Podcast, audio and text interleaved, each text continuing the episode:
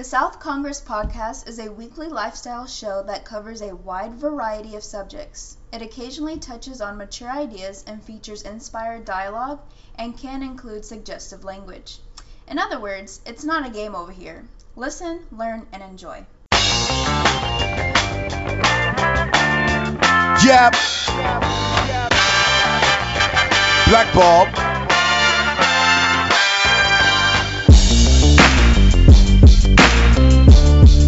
Yep.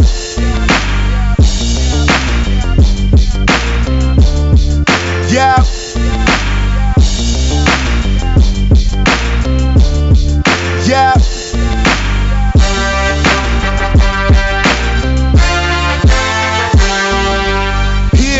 Stand on the backs of a million. They died for our lives before we were children. Some of us, we tryna make us a billion. Own real estate, fancy cars, and them buildings. I'm tryna build foundations like a Seminole. And stop the wars where they looking for the mineral. I ain't really heard no truth in a minute, bro. And watch the rappers, they salute to they general. They talk shit when I holler about freedom. It's been a long time, All right, somebody to gotta everybody feed to 'em. the I ain't South Congress Podcast Fan by Fan Show. I am Cameron, and uh, this week I'm joined by my man Ted from the Countdown City Geekcast. Ted, how's it going, man?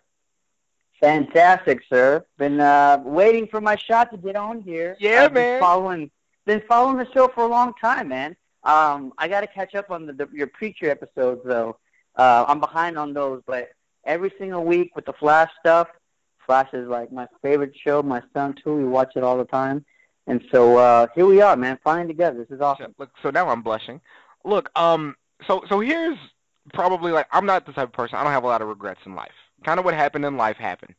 I regret that you know I and, it's guys like you and um my man Mike who I did uh, one of our South Congress interviews with. Like I regret that there are people who had similar interests and ideals and goals that I didn't know about when I was in high school. Because you and I have known each other since we were what 13, 12. I I was I, I was think- 13. So I, yeah, like, I was 14. You were 13. Yeah, Yeah. right. so like I'm just now finding out in the last like two or three years like you're into all this comic book stuff and all this geek stuff and I'm like oh god like you know when I was in school because like correct me if I'm wrong Ted you um you ran cross country back in school right you ran cross country and some track right Exactly. okay so yeah you know I'm playing I'm playing football so in Texas like it's a year round thing and then you doing cross country like that's what you're doing at one point and then that transitions into track so you're always doing something. So I'm just like I was so busy doing the things I thought I was supposed to be doing at the time that I'm like oh there were people who were like into things I was into outside of sports and stuff in school that I could have been doing the stuff with so now it's like I mean it's cool now that we're adults and we have like our own money to pursue these things and like our own kind of schedule to work on but it's like man yeah, yeah. I wish I would have known um so yeah before um because I've actually told a couple of people what we're doing today. But before we get into it, um, just kind of let the audience know like some of the things you watch, because I know you follow, you know, all the movie stuff, all the show stuff. I don't know how much um, like you actually read as far as the comics go, but just kind of give the audience kind of a general idea of like what your interests are, you know, earlier on and at this point. around this point, I try to stay up to date with as much media as possible. Um, you've already mentioned it. Uh, I have my own show. We've been doing it for about a year now. Uh, the Countdown City Geekcast started with a couple of friends of mine, a couple of cousins of mine, and uh, it was really just because we would talk about our favorite shows every week, and the discussions were great, and we'd be making jokes, making fun of each other, and and we just decided let's let's put this online, and uh, we started doing that. But I think it kind of started with The Walking Dead. Um, Okay. That was like I think that's kind of one of the first. I don't know, modern day comic book show that has really created this crazy fandom. And everything else that came after that, the DC stuff, the Marvel stuff, try to follow all of that absolutely as much as possible. And then I'll sprinkle in the big dramas, the uh, you know Breaking Bad, the House of Cards, Mm-hmm. anything that I hear is good, that it's worth watching. I try to watch it. It's good and it's bad. It's a good thing and it's a bad thing. Because then your It's DVR is full, right? My DVR is always full. yeah. And then I'm trying to talk to people, and they're like, "Hey, have you seen this yet?" I'm like, "No, but it's number two on the to-do list." Mm-hmm. And so I'm catching up with a lot of stuff. And it what- what's hurt the most is actually my reading. I have not bought a comic. Well, I've probably bought maybe two trades in the last year, but other than that, I have not had a lot of time. I have a I have a brand new trade. Um, I had a recent Batman one. Somebody bought me the Incorporated. Batman Incorporated, Okay. one of them. And uh, I haven't even started it because, you know, I know life gets really busy the older you get. Uh, Uh, so it's it's crazy busy right now. There's a lot we're trying to do right now. I have a son. You and I talked about it earlier. Mhm. Uh, he's getting into this whole gaming thing. I'm Mhm. trying to run with that and trying to create a gaming channel for him. So oh, uh, nice. that's yeah, yeah. So his name is AJ Nightwing. Uh, plug. Uh, that Yeah, channel is in the works. fantastic It'll be name. Minecraft and all this other stuff that he's into. yeah, so um, there, there's a lot. I'm actually trying to get a new media site out. Uh, we have the podcast already, but I'm trying to get an overall media site out. Um, that's in the works as well. A lot coming later on. But if you want to check out um, our Facebook page and all that good stuff, Countdown the Geekcast, we're just into all the same stuff you guys are. Every comic book show from DC to Marvel to whatever else is out there, and uh, every freaking movie, every movie that's coming out. So yeah, that's what we're all about. So so so since you took us there, let's talk movies and let's let me let let me tell everybody why this happened basically. So Yeah, let's do that. here's here's the thing. So um I, and you know I don't I don't throw this out to a lot of people, but I think there are people who are like there's bad guys and there's regular guys and there's good guys, and I've always thought of you as a good guy, like e- ever since I known you.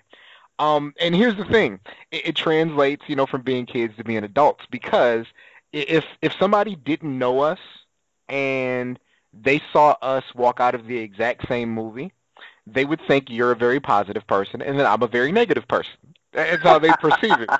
And I would, yeah, okay. yeah, and what um you know what got me was um you know our buddy Nathaniel that we came up with really wanted to um he was like guys I want to talk about the movie and Nathaniel's horrible about saying spoilers out of nowhere. Like he guy has no couth and he knows it.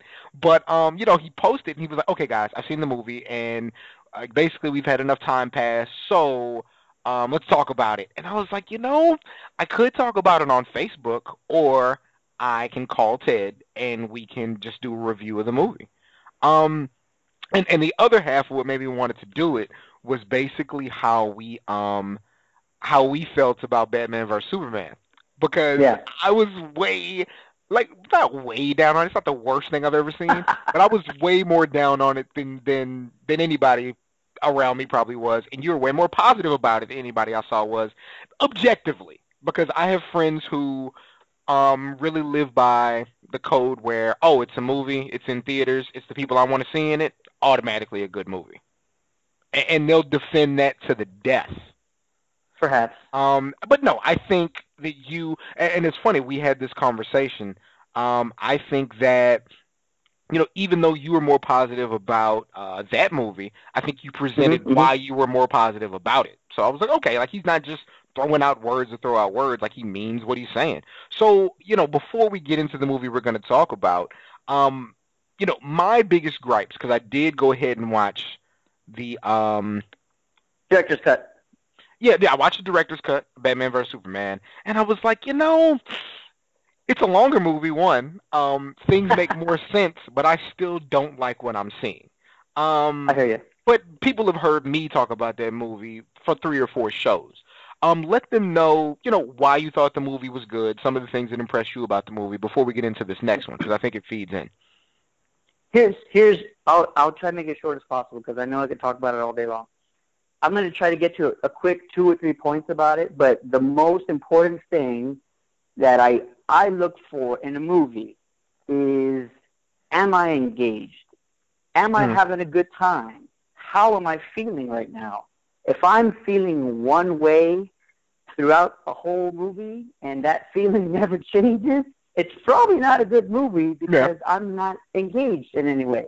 And listen, you and I, we're not out talking about Oscar-worthy movies, right? Mhm. We're not here trying to figure out the cinematography and how well the writing was and all this other stuff. So my main thing is like, am I engaged? Am I having a good time? And uh, it's kind of like a video game. Playability. Would I play this over and over again? Mhm. Stuff like that. All right. So my experience with Batman v Superman was like a whole nother planet. I don't know what was in the soda at the movie theater, but everybody in my theater was like, it was like a wrestling match. Like Mm. we were chanting, we were yelling, we were laughing out loud, like we were high fiving. All was at a sporting event. I could not, and I, I saw the movie twice in theaters, and the second time was the exact opposite. It was like being in church, uh, a very quiet church. Now, now, what was The first- the uh, what was the the time difference? As far as uh, like, I, I'm sure you saw saw it the first time that first weekend. The second time you saw Oh, yeah. it, like, when was it and what time of day was it? First, the first showing. Oh, okay. So the first time I saw it, it was opening day. It was Thursday. Movies are now opening on Thursdays, and uh, I believe it was six o'clock. They do six o'clock times now. Seven o'clock got pushed away. I feel like it's Black Friday. Like it's getting sooner and sooner and sooner and sooner, and movies are just gonna start opening at like Wednesdays at noon pretty soon. Like they keep moving the time back. So the first showing was that Thursday. Very first showing was at 6 p.m. And then the second time I saw it was, I think that Saturday, and it was sometime in the afternoon. So, but I was shocked at how drastically different the experience was Mhm. with the crowds. So back back to what I like about the movie.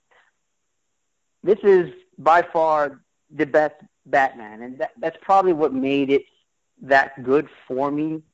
Was that I always knew, I really did, when Affleck got announced that this would be the closest thing to a comic book Batman we'd ever get, and I, I Mhm. still stand by that. Now, what I what I do when I see comic book movies, which it's really hard to do, is to not be so possessive with these characters Yeah. be- because even though this is the closest Batman we've gotten from the comics, it's still the writer's Batman, it's still the director's Batman, the producer's Batman. He doesn't need to have every characteristic that Batman should have. And so things that people gripe about, Batman shooting people up, Batman taking people out, Taking I'm people like, out, shooting them and Taking them them out, out. and blowing them up and doing everything. Yeah. I can I can actually agree with some of the deaths because this is a Batman that's been hell bent on revenge for two years. So this is a Batman that's to- actually like he's not having women over and drinking uh sparkling cider pretending it's liquor or champagne. he's actually Yeah. waking up next to women he really bedded and drinking. Like this is yeah. Batman's living This his is- life. Well, but like I said though, he's on this revenge like plot. No, it's no, and and this is something that we'll talk about with um yes, you know, with the movie that we discussed. But no, it's I, I don't mind you changing aspects of a character that Cool. has been one way for so long, as long Yes. as you give us the rationale for why it happened. Like as long we as it's that. part of the story. And no, I, We- we one thing I. Can't see that. refute, like Batman in Batman vs Superman was the best Batman that's been produced. I that's, I, I you go. totally agree with that. Yeah. there you go. Yeah. So as, as soon as that opening scene happened, and my I said in, in our review uh, of the show uh, with the other podcast that that was one of the best opening sequences to any movie that I've seen. I think they nailed the opening sequence.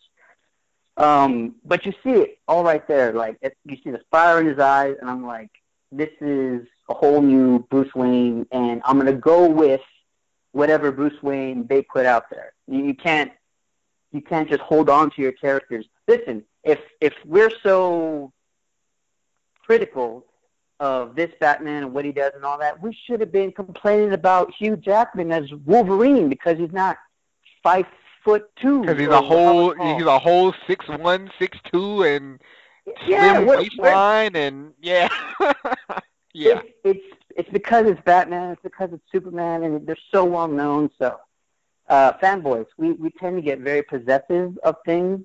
Um, you could look at the whole Ghostbusters movie and the Mhm. reviews and all that backlash. So, anywho, uh, other stuff. Man, Superman is Superman. I I don't mind that. Lex Luthor, I kind of let that go. I I still want a um You want a real Lex Luthor? more stoic. Yeah, I think the best version of that character was in Young Justice. Yeah. Young Justice, the animated series. Like that's the Lex Luthor I want to see that we haven't seen yet. So still want that guy. Uh, don't know when we're gonna get it. Yeah. Doomsday, I let that slide because he morphs as he gets stronger. That's cool. Don't mind that. Um, the whole Martha thing, I buy the whole Martha thing, but not for the reasons the movie told me. Yeah. I bought it for a whole nother reason, and I'll, I'll lay that out real quick. During the entire fight between uh, Clark and Bruce, Bruce is not only like you know beating the snot out of him every now and then, but he's verbally abusing him, and he keeps differentiate uh, differentiating or differentiating the two of them by saying you're not a man, you're just an alien, hmm men are brave, you'll never be brave. So this entire time, I feel like Bruce is trying to distance himself from Superman as much as possible. And when you get to that point, that climax, and uh, Lois, Lois runs in there and says, that's the name of his mom. It's not Bruce just finding out that, you know, he said his mom and they have the same name and all that. It's that uh, two of them have so much in common. hmm They were both raised by a person named Martha, but she's a lot more human that Bruce kind of finds out. So I think it's that shock that really kind of sold it for me. So it's not just the fact that they got a mom that's named Martha, but he kept trying to distance himself from him so much. And in the end, they are far more alike than he could ever imagine. So Yeah. all No, in no. all, yeah. No, I, I, I- agree with, with what you're saying. I think even in the course of this conversation, though, like as I'm counting, I'm like, he's right, but he gives so many more passes than I do on stuff. But no, I again like the Yeah. it's not, and and that's the thing about my opinions on things you say. Again, like it's not Mhm. like I disagree with them. It's that I think in some cases you're more forgiving, even though we feel the points are the same. Um, so yeah, I, I that's it's nice. Like I think when people sometimes see us talking on on like Facebook about like a movie and stuff, they think we're actually arguing. And it's like no, it's just like one when you type words out, it looks a certain way because they're you're typing. does. So so it it takes on its own tone, but it's like no, this is somebody whose opinion I respect. I think that you know if um if him and I are presenting like a, a criminal case, like I hope he's the one defending me because he's seeing the good in me. He's not, you know, he's actually saying stuff about my character, not just the facts, because the facts might get me in trouble. But no, um, it, it's even like you said, because you know me being a big wrestling guy, the crowd plays a big role in the event, and so like um the, the movie that we're going to talk about in a second, like there were people who stood up and clapped at the end, who I laughed at because they were being ridiculous, but I appreciate the enthusiasm. So um, there you go. You know, without further ado, let's talk about it, man. We are Let's do it, let's do it. Um, the I guess you'd call it the the third movie in the uh, DC cinematic universe. We're talking about Suicide Squad. Um, I, I know it's been a while since you've since you've read um as far as uh any type of regular issue, but you know anybody who reads and follows things to a level like you and I do, you know, are familiar with the components and kind of the story and the makeup of the Suicide Squad. So before we get into the specific movie, what were kind of your expectations going in, if any? I really wanted to. I really, I really wanted for WB to have an enjoyable film. I, I was mostly surprised by Guardians of the Galaxy. No movie has ever surprised me more than Guardians of the Galaxy. I went in with like zero Yeah. expectations, and I walked out of that theater and I was astonished. I had no words. I looked at the party that I was with, and I, I said to them literally, "What just happened? How did we just go in there, not expecting anything, and we came out to like one of the best, well-written and entertaining films of all time?" Um, I really wanted WB just to come out and make an entertaining film. Didn't have to surpass our wildest expectations. Let's just get the ball rolling. Yeah. I wanted a lot of people, a lot of the actors, to have success. I kind of was going in uh, biased, expecting Will Smith to be Mike Lowrey from uh, Bad Boys. yeah, yeah, yeah. Um, I'm happy to say Mike Lowrey was not in that film at all no, he was not. by far. So I wanted uh, Jared Leto to have his his time to shine. Uh, I really wanted Margot Robbie to pull off Harley Quinn. The trailers, I didn't get enough to decipher whether or not it was going to be a successful portrayal of Harley Quinn, but uh, she did a great job.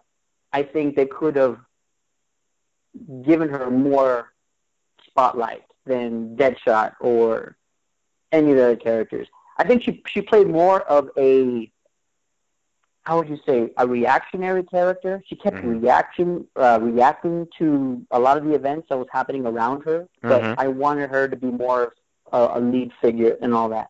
But she did have a couple of great moments. Um, but that was it for me. I wanted to be entertained. I wanted to have a lot of fun. I wanted WB to sort of take a, a, a step in the right direction. Um, Yeah. How about you? What were you expecting going in? No, my thing was don't fuck this up. Like I was, I was really like, but only because like I'm, I didn't like Man of Steel. Okay, um, I thought because I'm not a Zack Snyder guy. I think Zack Snyder makes really, really pretty movies in his own tone. I think that they lack soul for the most part. Um, Totally. like, totally. I love totally. um you know, Watchmen is one of my favorite books, not comic books, one of my favorite books of all time. I think it's an incredible murder mystery that leads to like this big espionage scene. I just think it's so smart and I think like that backdrop of like uh, you know, Richard Nixon and Cold Wars and it's just it's just so smart. Um and it disappointed me to no end that and it's funny, my, my buddy Chuck, who does our artwork, is um, of course he's a cartoonist, and he loves that movie. And I'm like, how can you, who makes things look so good, not see that this doesn't have any soul? But you know, you can't tell anybody anything. Um, Which one? Man of Steel? oh, Watchmen, Watchmen. Oh, you didn't Oh. like Watchmen. No, no, no. I, and again, it's it's beautiful, and the book Yeah. I love, and I just thought it was just soulless. Um, but then Man of Steel I comes you. Along. you. I also think it's beautiful, and I, it has good actors. Like I love, uh, I love Laurence Fishburne.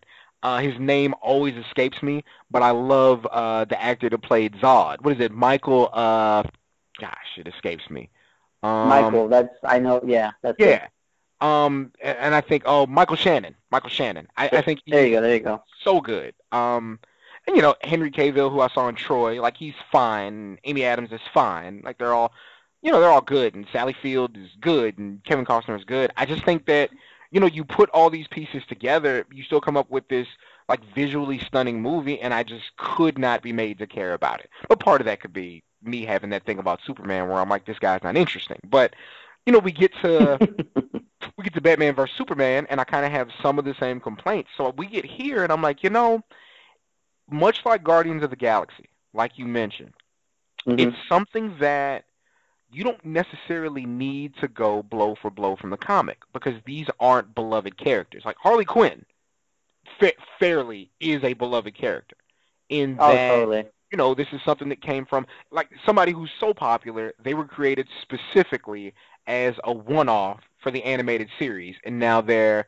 probably after after Wonder Woman, probably the biggest, you know, matter of fact, probably over Wonder Woman if you're talking sales, probably the most iconic female uh, figure in comics right now. You know, so so she's a big deal. Let's not pretend she's not, but you only know Deadshot if you played the Arkham video games, or you watched the animated Arkham movie, or you watch Arrow. Other than that, you don't know who Deadshot is. You sure as shit exactly right. don't know who Rick Flag is, or Enchantress is, because it ain't the Marvel Enchantress, and you don't know El mm, Diablo, Right, right. and you sure don't know Captain Boomerang unless you watch Flash. No. So, you know, Yeah. these are all characters where you kind of have, you know, a certain level of creative license, you know, if you choose to go that route. So my thing was, you know, it of course it can't be as good as the Guardians of the Galaxy because Guardians out of nowhere is a top five Marvel movie with no characters anybody knew. So you know, Exactly. you can't do that. But I'm like, you know, this is your first chance to have characters that people won't cling on to to tell your own story, and you can kind of figure out later how you're going to weave that into the grand scheme of things, all right? But, um, you know, kind of like you said, I thought, you know, Margot Robbie was good. Um, again, they didn't give her things to do on her own necessarily, and you put it better than I ever could. Like her character is pretty much reactionary. You and you got the majority of character development you got from her was in facial expression and in flashbacks. She wasn't given a whole lot to do. Now, the guy who at one point was making twenty million dollars a movie, Will Smith, I understand why you went with him as kind of your lead central character. Um, you know, one of the complaints I heard about him was, you know, people didn't like the fact that they went with the uh, Deadshot has a daughter he cares about, and that's his motivation story. Some people wanted the more, oh, I just really have to kill people, and me having this great aim is just a byproduct of that. Some people wanted that. I'm like, no, it's Will Smith. Like, you get what you paid for, and that's why you brought that guy in to add charisma to a bad guy's role. And I thought like he was he was really good. Now, and this is something that we'll talk about. Did he black it up a little bit? Yeah, he blacked it up a little bit. And probably like like the biggest concern you'll have for this movie, if you're someone who doesn't follow along with the source material, you know, there were definitely some some racial elements that it was like, oh, come on, guys. And, and we'll discuss that. But no, I thought he was good. Now, who I knew was going to be good in the movie was Viola Davis, because Oh yeah. Like, and I think like a- as far as bringing somebody to screen, like I, she couldn't have done any better being Amanda Waller. No. Like, Totally. um, Do you watch? Now I know you watch Flash. How much Arrow do you watch? uh, all of it. Okay. Pretty much all of So- it. Yeah. I and this is no disrespect at all to Viola Davis, who is certainly an attractive woman in her own right, but I took Mhm. issue with skinny, young, sassy Amanda Waller because I think that one of the great aspects of the character in the comics is that there's nothing conventional about her. Like one, she's a woman in that position of power. Two, she's a black woman in that position of power. And three, like she's, you know, a heavy set woman, a powerful woman in that position of power. So like all these things, at least how I'm interpreting them, they really give way to just what her character is, what her smarts are, that she can advance to that position and maintain that while not being talked da- talked down to about those things from her subordinates. You know, e- even in the scene we saw where you know she's in kind of the war room, like the disrespect that she felt had nothing to do with her physically. You know, it was really about the situation that they were in. So, you know, I think Viola Davis just did a phenomenal job. Um, It was and- it was perfect. It was perfect casting. Like Mhm. right from the get go, I was like, Amanda Waller needs to be attitude turned up to an eleven at all times. Mhm. Like there's no sassier character in in comics. I like I that's the hardest person you're ever going to see in a comic book. I think, at least for a female, especially. Mhm. And and talking about Arrow, Amanda Waller. Amanda Waller could have been skinny when she was younger, you know, and then working the job she is, this is got uh, she got a lot of stress working the job, and she gained some pounds later on. Come on, No, no, no, no, on, none of, none of that's false. I just, you know, it's funny, like, um, you know, people don't, how people don't typically age in comics. Like Wally West ages in comics because he has to, Yeah, and like, uh, like Jubilee ages in comics because she has to, and Franklin Richards ages in comics because he has to. But you know, most of the characters we get are somewhere between 30 and 45, and they're kind of stuck in that age. So I think of her as like uh, a static character, not really progressing. So that's you know. yeah. There you go. There you go. But no, as Mhm. far as her attitude, I mean, some of the best things you'll see, like there's, you know, one of her iconic panels is her jumping in Batman's face during an argument in the comics, and Yeah. then, you know, probably the best thing that happened in in Justice League was when like she he says something to her and she says like chill out rich boy and he automatically realizes she knows who he is and he's taken aback so so yeah she's um Like at Valdez, she was in even when she wasn't in control, she was in control. As evidenced by, and guys, there will be spoilers in here, so get ready for those. You know when she shoots up everybody holding up bu- a bunker with her. you know when they finally get her out out of uh out of that building when they went to go save her. Like she's not, not they didn't have clearance, and she just kind of shoots them up. Now, um, that kind of gives way to. Because I think we've said a lot of positive things about these movies. Um, Mhm. Let's talk about a few things that may have concerned you with uh, with Suicide Squad. What are some things, and not necessarily things you hated about the movie, but kind of some things that might have had you, you know, kind of in your feelings and in your head as everything went along. Somewhere around the second act, because by by no means was this a perfect, you know, A plus four star movie. You know, I enjoyed a lot of it. Let's put it that way, and I had a lot of fun watching it. But somewhere in around the second act, later in the second act, I was kind of thinking to myself like, I'm not really having any fun right now. And it started to occur to me that this kind of upbeat enjoyable, you know, quick line tone we started with had somewhere in the movie kind of fizzled away. And I don't know when it happened, but I quickly started remembering in the trailers like there's supposed to be a line right here that I laughed at that Mhm. Margot Robbie says, and now it's not there. It really would have worked right there. And oh, this is where so and so says this line, and that was pretty funny in the trailer, and it's not there now. Um, and it's not just Suicide Squad. Every movie does this. Mhm. I remember watching Ant Man, thinking like, "Hey, what happened to all the funny lines that he said in all the trailers?" Like they took a bunch of funny lines out of that movie out for no reason at all. So somewhere around the second act, we lost this whole like fun, upbeat, enjoyable tone, and it had a lot of pacing problems, and it had a lot of editing issues around that too. So it ended up being just an average or kind of subpar movie around that point in time. I Mhm. think we started off on a high, and I think the villain, the big bad being Enchantress, I didn't know about it. They clearly didn't want you to know about it because it Mhm. wasn't in the trailer. So I was like, hey, that's kind of cool. Um, and I know you and I talked a little bit about the plot, and it gets kind of sketchy and a little shady in the Yeah. middle. Um, I don't know if I should talk about what I would have changed because I'm not a director or a Mhm. writer, but I think if you have this group of people, like one or two of which have abilities and the rest are just really, really bad people, you probably start off with taking out like uh, a terrorist group or uh, some sort of, uh, I don't know, No, you said like like you called it city. second act. Like there's a mission missing that we Yeah. that should have been there. Hey, Cameron. Hey, Faye. Uh, got a question for you. Go ahead. Do you like podcasts? Yo, I love podcasts, like TV podcasts and movie podcasts, sports podcasts, comic podcasts. I love podcasts. So, have you ever wondered which podcasts are created in Austin? I mean, I have like you know, I pretty much listen to podcasts in New York or L.A. or Chicago, so I don't really know what's created here in Austin. You know, you should really check out the Satchel Podcast Player. The Satchel Podcast Player. Yeah, it's the world's first podcast player that lets you find both locally sourced and locally focused podcasts right in your hometown. So like living here in Austin, I could find a podcast about local music.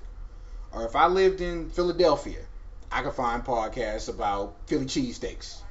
Or if I lived in Montana, I could find podcasts about whatever it is they do in Montana through the Satchel Player. Yeah, on your iPhone or your Android. So no matter what phone I have, I can get the Satchel Player. Exactly. And you can also donate to your local podcast with the app. So like, if I'm in LA and there's like a really cool podcast about surfing, I could give the guy like a hundred dollars so he can get a new surfboard. I mean, you could, but it's whatever you like. You know, a dollar, three dollars, five dollars, whatever you want to contribute to your local podcast. So if I wanted to give him like three dollars for surfboard wax, I could do that. You definitely could. Very nice, very nice. So yeah, sounds like I'm gonna be getting the satchel player. Yeah, you can download it at satchelplayer.com or your native app store. hey, good looking out. I think so. I don't, I don't, I don't know what was supposed to, to go on, but yeah, th- I think mm, I thought about it today actually because I knew we were going to do this, Yeah. and I was like, how can you introduce this team better? Because I sort of like the way they introduced everyone, but it took too long. It Hmm. really did. We didn't have to spend all that time. So Guardians of the Galaxy did something that was kind of cool, um, where they kind of just throw people in, and they don't. You don't need to get the backstory of Gamora, or you don't need to get the backstory of where Rocket and Groot came from. But I would have rather seen. I don't know if you can remember this or if you saw this movie. You remember the remake of A Team? The remake of the A Team. Yes, of course. Uh, Okay. Yeah.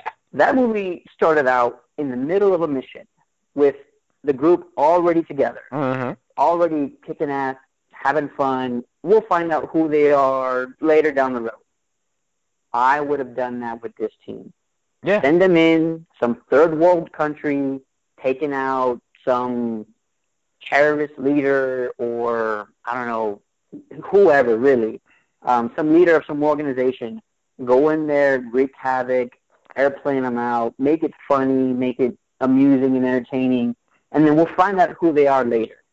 Like just jump in with both feet, and I think it starts us off at a much better pace, we don't have to spend the time sort of going through the backstory and all that. Um, although I did enjoy the Joker Harley Quinn flashbacks. That was pretty cool. Now I'll say this: I enjoyed the flashbacks. I hated the relationship. I absolutely hated I- it.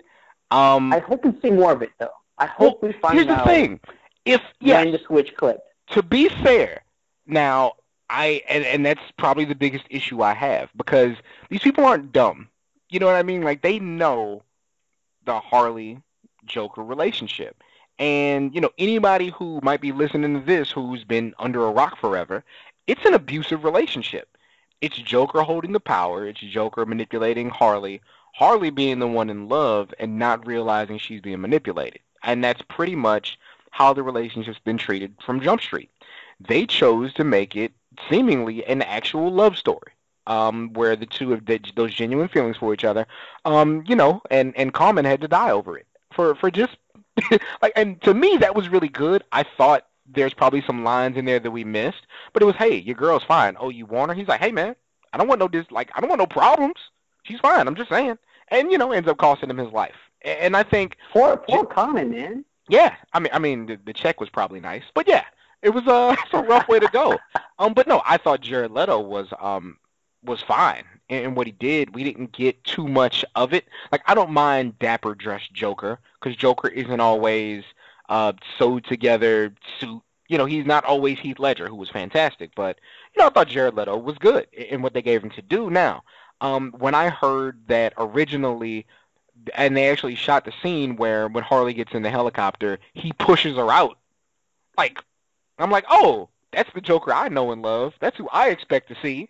And you know, we didn't get that. Um, but no, I think the save her flashback. or to kill her. No, to to to kill. Well, not necessarily to kill her, but she was the weight that they needed to get off to get away, or she was the thing they were chasing. So yeah, I'm like, no, that's that sounds about right. That's how that should go. But no, I agree. I think the flashback when they're dancing in the chemicals is really cool. I think when he gives her the shock therapy is Joker to me.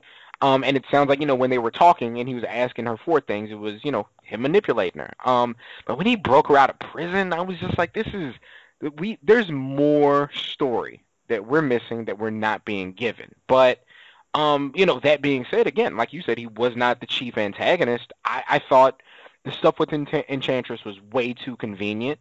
Um, and it's funny, you talk about you not being a director. When you explained it to me, it made way more sense than it did in the movie. So thank you for taking the time to figure it out, because I was like, nah. I I tend to I tend to see and listen. It you could do it with any movie, but I tend to want to see like you know where has it worked before? Where have we seen this and it, they kind of pulled it off? hmm Um, and I listen. I love this director. I he he wrote uh, Training Day. He Mhm. directed Fury, End of Watch. Like I love all these movies. Um, I could watch them like all the time. And the watch never is so good. boring And, and I mean, oh my god, with the uh, with the action action scenes that he shot, like you know, this is you know, whereas Guardians of the Galaxy is lasers and fists, and Avengers is shields and hammers and fists. No, this is we don't have superpowers. We're shooting guns at you. And Yeah. you know, I, I think of the scene where um and you know, they conveniently killed very few actual people. Um which is a good staple of the uh of the superhero supervillain team up movie. They killed, you know, mindless drones at that point. But um you know, the the shot with Deadshot on top of the car with his uh, wrist cannons shooting everything in motion and everybody else just being in awe of what he's doing was perfect. Like there's no better way to illustrate that character. Um, so no, it was it was a very like visually it was pretty. Like I heard one of the complaints was that the movie was too dark. I'm like, no, it was a good looking movie to me. I, I thought it was pretty. fantastic. Um, you know, I just uh, touching on like like Deadshot. Um, I thought that his affection for Harley and willingness to let her, you know, kind of operate on her own level. I I don't know if they wouldn't have been better off having Harley being willing to sacrifice her team. Because she just seemed like, oh, if he comes for me, I'm leaving and it won't be, you know, no consequences for anybody else, but I'm going to get out of here. Um, so I thought, you know, being more true to her character, it should have put them in greater danger at that point and didn't. Uh, a buddy of mine, uh, he took issue with Deadshot being able to look through that top secret binder really, really quick and know what's going on. I'm like, no, his his powers are not his powers, but he has he's you know that human with the almost superhuman level of being able to do stuff. So like his oh yeah, his processing ability is faster than everybody else. So he can probably speed read a binder and know exactly what's going on. You know, so I didn't take issue with that. But um no, I thought his characterization was good. I think probably the one person they really dropped the ball on characterize or character wise was Rick Flag. Um because and, and I heard people blame the actor. It's like, no, they didn't give him anything to do. They let him be in love and kind of be the good soldier. And that's all they gave Can him you- to do. Can you imagine if Tom Hardy actually played that role though? Like it's Man, a it was whole funny. different movie. So my it's a buddy whole says different that- movie if Tom him- Hardy's in that movie. I tell him it's a little bit better with Tom Hardy. Like, 'cause I No. love, I well, here's the thing. I love Tom Hardy. Oh, oh, Bronson Oh, is one of my favorite things ever. And then uh, I forget the title of the movie with him and uh, James Gandolfini. It was like the last movie James Gandolfini did before he died, where they're the like uh, the drop, yeah, and he's like the Boston bartender, and then you know they have that twist at the end. No, I think that Tom Hardy is fantastic, and yeah, he would have given more characters of the role. Do they write different things on paper though? Because he's there. Like I, I don't know. This it's just it's different. If you have one guy deliver lines one way and you have another guy delivering another way, you can get two totally different performances, right? Yeah. But there's a there's a rule that I have when it comes to film, and the number one rule is Tom Hardy does not make a bad movie. You This can look true. at anything. Lawless, Facts. uh, Warrior. Uh, he was briefly in Revenant, but what he did was really good. So um, I even saw Child. What was it? Child sixty six, or uh, where he played like the the the Nazi detective, and I'm like, Yeah. even that was good. Yeah. And most of that was in like German or Russian. I don't know what it was, but um, I was just fantasizing like I could see Tom Hardy just delivering the lines better. He probably because he's just such um, a veteran actor now, probably helps out with some of the the lines that didn't really work that well and all Mhm. that. But Nope. um, we we needed some of those, like I said, those one-liners they took out. I think really would have carried it along a little bit more. Mm. And I think in, Enchantress, like you said, is fine. It's a fine, you know, baddie, big bad, Mhm. or whatever. But I think first time out, you take it a little bit less, and you you do, you know, put him up against somebody that's just a regular Joe Schmo, Yeah, chase, chase down some other team of bad guys or some warlord or hell, chase down Bane if you have to, and and bring him along. Common. Yeah. Common's got a, a gang and he's doing Yeah. stuff. Or Joker. Joker would have been fine. I know that that's probably what people were expecting, and It- that's what yeah. some people got really, really mad about. Like they're they- not they chasing not the chasing Joker in the film. yeah. No, they were not. So But Here's yeah, the thing. Um, so with Enchantress, like, I didn't like that all of a sudden, you know, this character that you that is mysterious says, "Man has forgot about us, doesn't worship us anymore, so we're going to build a machine that he cares about so much to destroy man." I was like, "Wow, this happened in six minutes." She, their whole like her whole getting back at everybody happened in six minutes. Like, there's no, there's enough movie to where you can build to this, and you can have her walk through the streets and you know express what her issue is and like like I know Avengers had way more time to work with, but you understood Loki's problem with people was that his brother loved people so much. uh, Loki, but not but not Ultron. Yeah, well, oh no, they nobody who's a, an objective person will tell you that Avengers two was good, quote unquote. They'll say it's okay. They'll say they appreciated things that happened. Um, Oh, you know, but nobody will tell you it's good. Like they'll like I love James Spader. I'm a huge James Spader fan. Like bringing him in after after you know uh after Michael Scott on The Office. Um, you know, he's fantastic, but and he was Mhm, great mhm, as a mhm. voice for that role, but no, they they screwed Ultron up. Um, he is supposed to be more, and they made him less. Like they let Vision basically beat him in a blow, and then Vision was just another guy. Um, you know, he had to be depowered to make Cap three work. So there's there's issues there.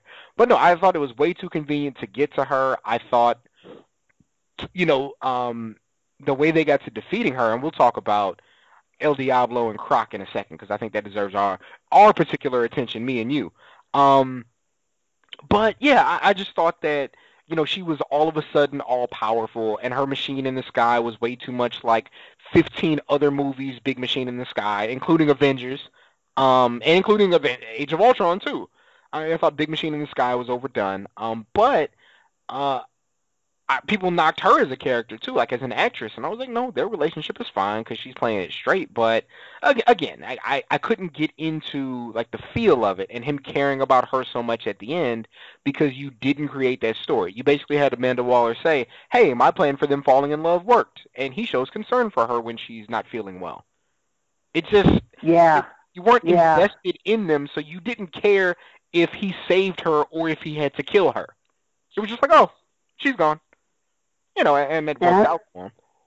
and I don't think the Enchantress is sort of in every version of the Suicide Squad comics mm-hmm. or TV show wise. So again, I think maybe that character you kind of don't roll with, and yeah, No, I'm I'm right there with. you go and you go after somebody you know lesser on the totem pole, somebody mm-hmm. with you know just regular powers, a nuclear weapon. Let's do that Like, again. It always Where's, works in where's. Deathstroke? He's hanging out somewhere. You know, he's where's Gorilla Grodd? Exactly. He's kicking it somewhere. And Flash doesn't need to fight him right away. Like there's there's people out there to kill. Um, but yeah, it was um like to put this team together, which is mostly normals, quote unquote, and have them just go and fight this super force that took over this city that nobody we care about lives in. Like it, you know, just stuff. Um, so so let's get into what I think most people have addressed as what's the bad. Um, and it's three characters. It's Katana, it's El Diablo, and it's Croc. Okay. Um, I am very forgiving of how they treat Asian characters. The reason being um, is that I don't feel, in, in most cases, that those characters are treated with disrespect. Now, are they stereotyped and typecast as the stoic, honorable, sword wielding, quiet, proper individual? Yeah. Um, I think they did her a disservice by, oh, this is what happened to her husband, and souls go into that sword, and we had no evidence of souls being in that sword, save for like one conversation. Like, there's a better way to present that.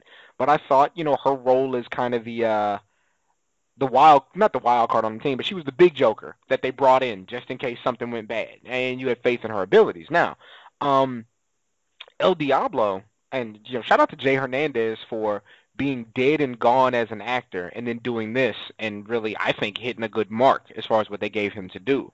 But you know, Totally. you talked about End of Watch, and you talked about Training Day. This is a character who, if they had supernatural characters, is straight out of that portion of LA. Like that's that's what this is that they're presenting, you know.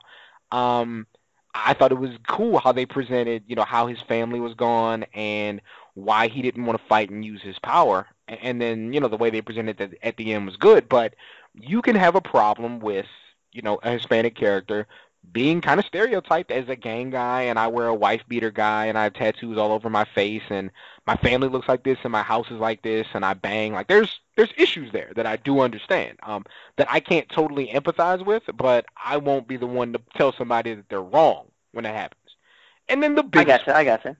The biggest one is Croc. And the biggest one is Croc because of this. Now, Ted, when we were kids, um, to you know, to date ourselves, to anybody listening to this, you and I graduated Mhm. high school in 2003. Okay, so around Sure that time and a couple of years after, like during the time we're in college, that's when BET Uncut is a is a big thing because you- you're still at your parents' house, so you're not going you're not going to turn it to you know channel 99 on the box. But you know, I happen to still be watching BET, and I can't help it if these videos are on. You know, um, but no, Croc's only thing that he wanted, um, you know, Killer Croc, man who for one reason or another, depending on what book you read, grows scales and teeth and claws, and has been known to bite people and you know eat, Eat people's people. hands. Uh, shout out to Oh, my yeah. man, uh, Officer Cash.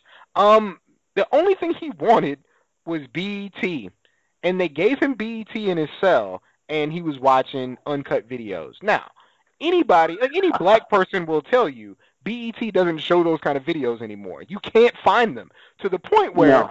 BET was advertising Uncut coming back, and a bunch of us tuned into BET one night, and they hit us with "Jokes on you." You can go watch those videos anywhere. We're not showing that anymore. So it was just like you threw something in, like you threw in a stereotype that's factually incorrect that nobody can latch on to because you thought you should, and this is ridiculous. You know, so yeah. Um, There's got to be there's got to be a behind the joke or like uh you know um you had to be that kind of thing to put Mhm. that in there. There there has to be something. Somebody must have said in the writing room about a story they told because that was really out of nowhere and very you know uh, I don't know very stereotypical. Um, Mhm. I didn't see that coming by the way. The whole Jay Hernandez thing. Here's the thing. I don't mind the wife beater. I don't mind the tats. I don't mind the backstory. I thought was great, and he he had a pretty good story for most of the movie. But um, it's the accent. It's too heavy. It's Yeah. like who? No, even if you are a cholo, I'm using air quotes for those of you who don't know. They're trying to portray a cholo, and that might be a, a lot of what David Ayer, the director, was doing because he used to run in gangs before he was making movies. I just found all this out a couple of days ago. Homeboy was running the gangs. I'm like, wow, that's a very different career choice that you went Mhm. with there, and it worked out really well. But uh, so I might I might pin that one on David uh, doing such a heavy accent and and really running with that. You didn't have to go that far. You really did not. I'm not offended. I don't know if I should be, um, but uh, I'm you know I think it's fine. I'd lose the accent. I'd roll with the rest of it, and uh, I think it works out better that way. Yeah. And then you say Katana. Lose Katana. You, you really didn't need Didn't really her. Serve a purpose in whole this movie. I agree. no, the Sword of Souls and all that. That's just for the fanboys. Nobody else in the audience, if you don't know this character, cares about the sword, or it's just confusing. It's just Mhm. confusing. It's like in Batman v Superman throwing in the Flash in the middle of the movie and pretend that Bruce is waking up from a second nightmare. It's just it's for the fans, the fanboys. Mhm. It's not for the general audience. That's just confusing. So you probably leave out Katana this go around and bring her later on or make it a cameo, but you know, that's it. Don't go beyond that. No, I dig. Um, and, and yeah, and yeah, I, you're you're you're right on the money with that. Um, you know, speaking of cameos, I thought the Batman cameos were done very well. Um, perfect, maybe even. Um, you know, I I love Ben Affleck as Batman. I, I really do. I'm glad I came around on Affleck uh, in general, like years ago, but I thought that was fantastic. Um, but no, like Ted, here's the thing, and, and we're gonna and we're gonna kind of wrap this up here after all those things that we've said and things I haven't been Mhm. super high about, I still recommend this movie. Like I still think this movie is a seven out of ten. Like, I think it's a passable movie, and I hope that they get the chance to do more with it. If, if you had to put a, a number score on it, what would it be? Actually, I'm I'm right there with you. Seven, seven and a half, if you're on that kind of a scale. hmm But I think seven is more than enough. It, it's a fair rating at that point. I think it it's humorous when it needs to be. I think it the action is done extremely well. We talked about the Deadshot stuff. I think if you're a fanboy, you got all of the nostalgia of seeing um, the Joker and the Harley covers, and her in the Jester suit, and dropping her in the the pit and all that. Um, the Acme um, acid or the Joker Yeah. acid, No, the, uh, the uh, Who Framed Roger Rabbit, the dip. Yeah. oh, that's exactly what it was. No, I think all that was done well. And then, to my surprise, you had some slightly emotional moments. You talked about, you know, Snyder not having any soul in his films. I think Deadshot was probably most of all Yeah. giving us those moments with his daughter. Agreed. Earlier on in the film, when he's got the gun pointed and the daughter jumps in, listen, I did not see that coming. And then That I'm like, oh my really God, what's going to happen? Yeah, like, that, that was, was really cool. Powerful Yeah. powerful. Name another movie where that's happened.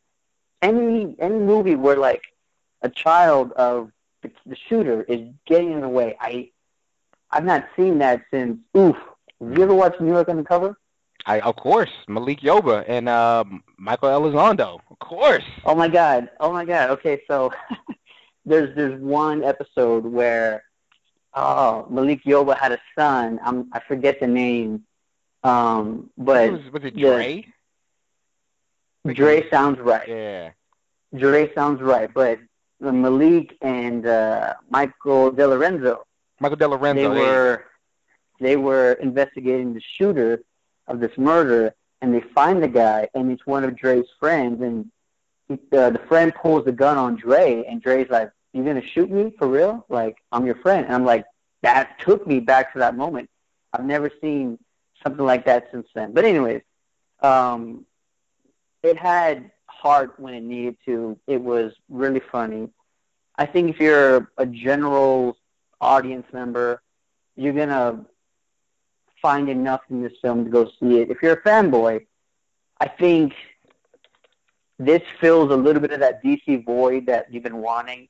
It's a lot more characters. It dives really deep into a lot of the backstory and a lot of the history. So there's a there's a lot out there for everyone. No, agreed. Uh, uh, it was Seven. just uh, yeah, uh, seven, and I think I think seven is fair. I think seven is um, I think it's what you want, you know, on your movie. In that um, yeah, you know, I, I think that's a compliment. If it's passable, that means people will go see it. Um, I, I go watch it again. You know, to probably to look for more holes for the most part, but I definitely go watch it again. Um, again, just a really a really fun time at the theater. And, and me being as pessimistic as I am, that's not always what you know I'd say movies are.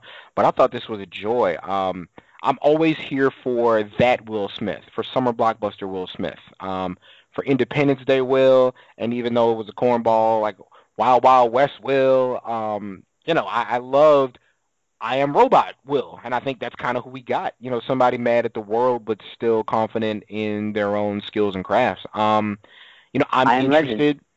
Yeah, I am Legend. Exactly. Um, you know, I'm interested to see where we go with you know Deadshot as a future character. Like to me, I don't know how many Batman movies you get to do, but a Batman versus Deadshot movie, Ben Affleck and Will Smith would make a ton of money.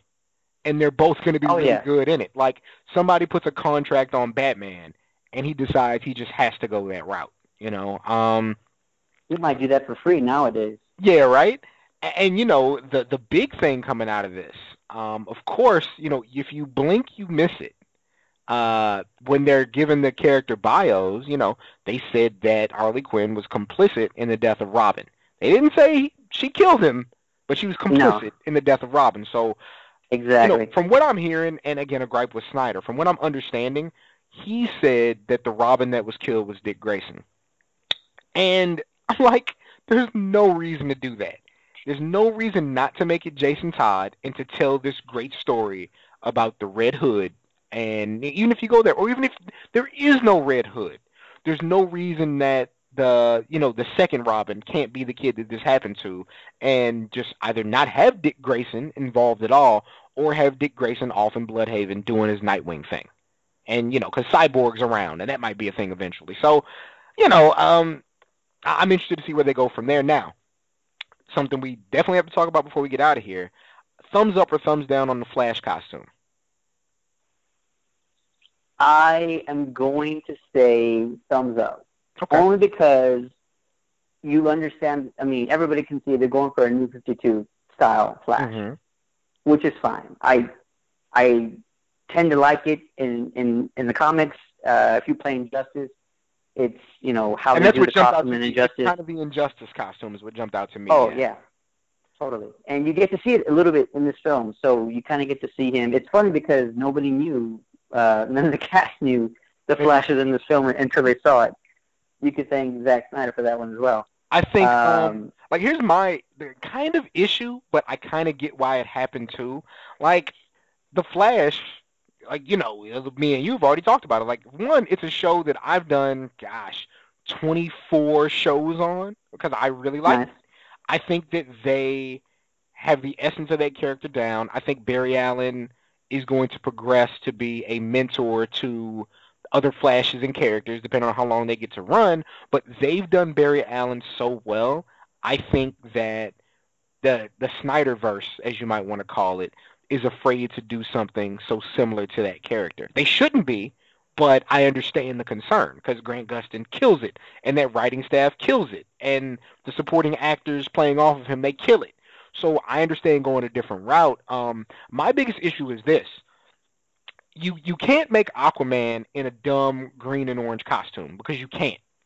Because not like with the X Men franchise where they thought they couldn't do costumes and they did the black leather, and then they saw Marvel like they saw Marvel Studios do the costume. Pulling it off.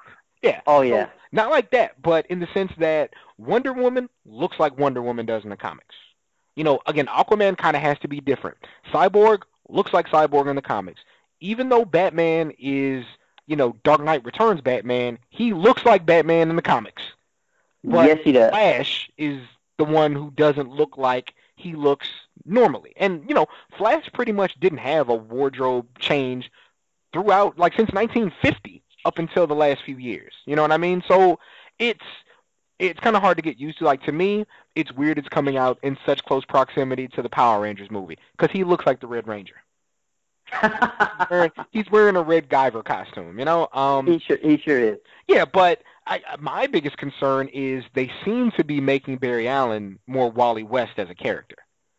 Because Barry Allen wasn't like a goof standout, nobody wants to be around me, I'm out of place guy. You know, Barry Allen was cool, for lack of a better way of saying. He had a good job and was good with his coworkers, and you know, it progressed like that. So, uh, you know, I, I don't want to cast judgment this early, but you know, I posed a question to some buddies of mine, like, when you see a costume that you deem bad before the movie comes out, it typically leads to the movie not being what you wanted it to be.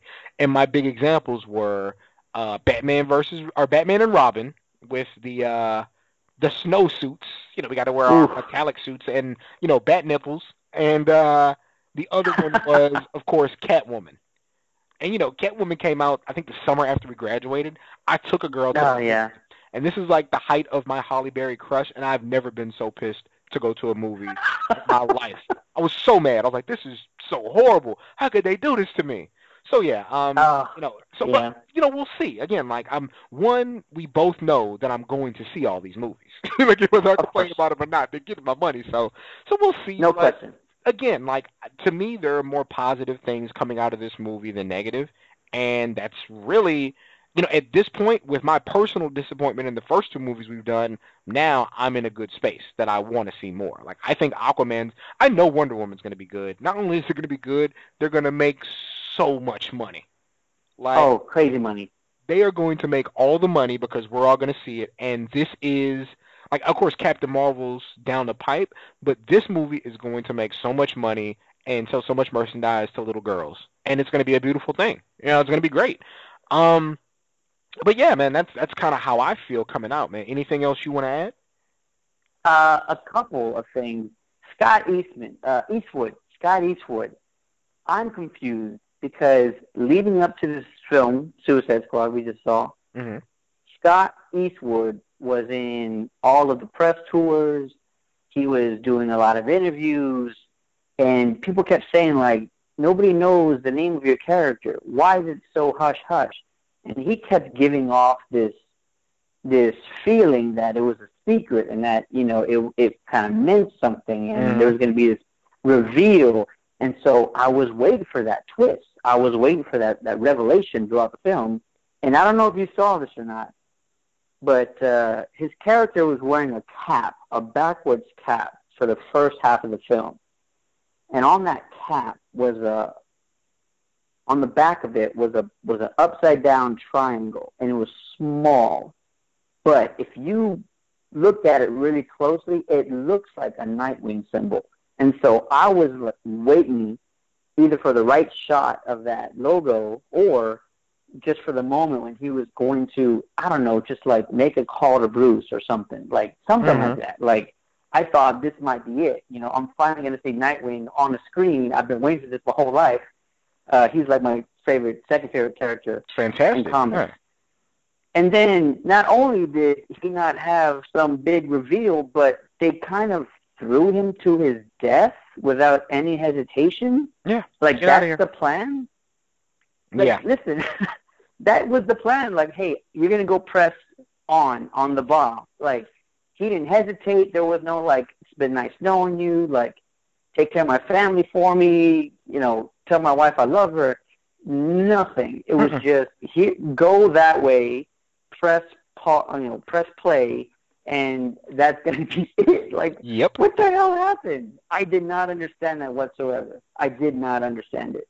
I that was probably my biggest gripe, and it's funny because that's not even like a major major plot point in the movie or anything like that. But I'm like, why was this guy casted just to blow himself up?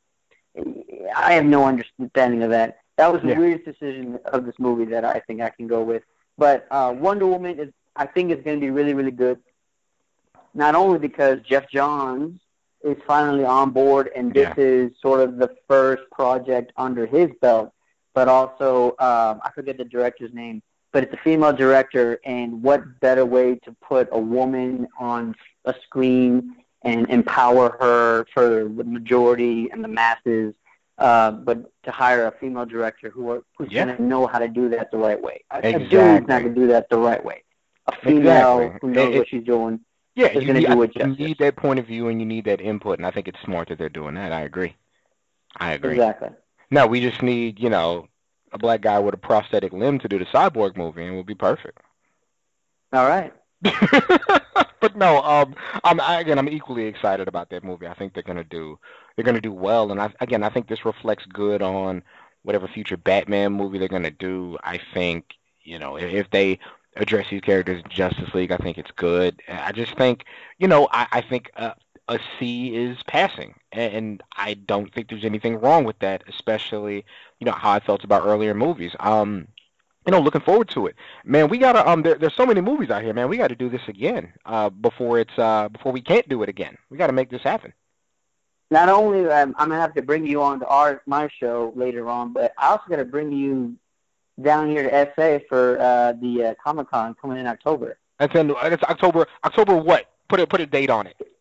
It is a weekend before Halloween. So Weekend before Halloween. Oh, so that's a seventh, good ninth, costume maybe. weekend. If look, It's as the best as costume weekend. as long as as long as there's not a football game that I have to sit down and watch with with the the, the squad, I will do that. We'll make that happen.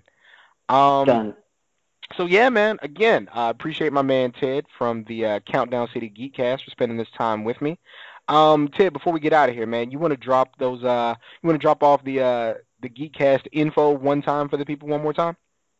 Find us on Facebook, uh, Instagram, and uh, Twitter at CCG Podcast, or find us at CountdownCityGeekcast.com.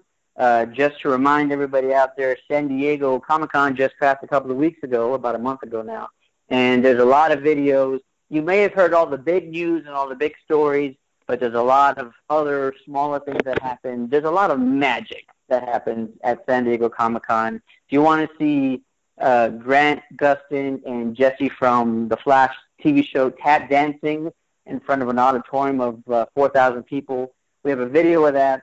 Uh, we have the cast of Arrow singing some like 80s pop tune. Check that out. And then uh, there's a video of uh, my son AJ Nightwing doing a quick, very quick, short Q&A with Melissa Benoist, Supergirl herself. Uh, go ahead and check that out as well. Which was the cutest thing I've ever seen. It really was. It was fantastic. Oh my- oh my- It's so cute. Oh, One Yeah, of the proudest moments, one of the proudest father moments of my life, oh God. right there. Yeah. But yeah, um, so that'll do it, man. This has been the uh the South Congress Podcast Fan by Fan show with uh, my man Ted from the Countdown City Geekcast reviewing the Suicide Squad. Um, that'll do it for us this week, and we're out. And I ain't Ron Reagan. I ain't saying you should say no. I'm saying take it. You got a mask to get high. Open your eyes, see this back and this fly. I think I'm Malcolm Middle. I think I'm Du Bois. Think I'm Vonnegut. I'm the new Freud. Think I am the leader. Leader of the people. Goddamn, I'm a black superhero. I'm a black superhero. I'm a black superhero.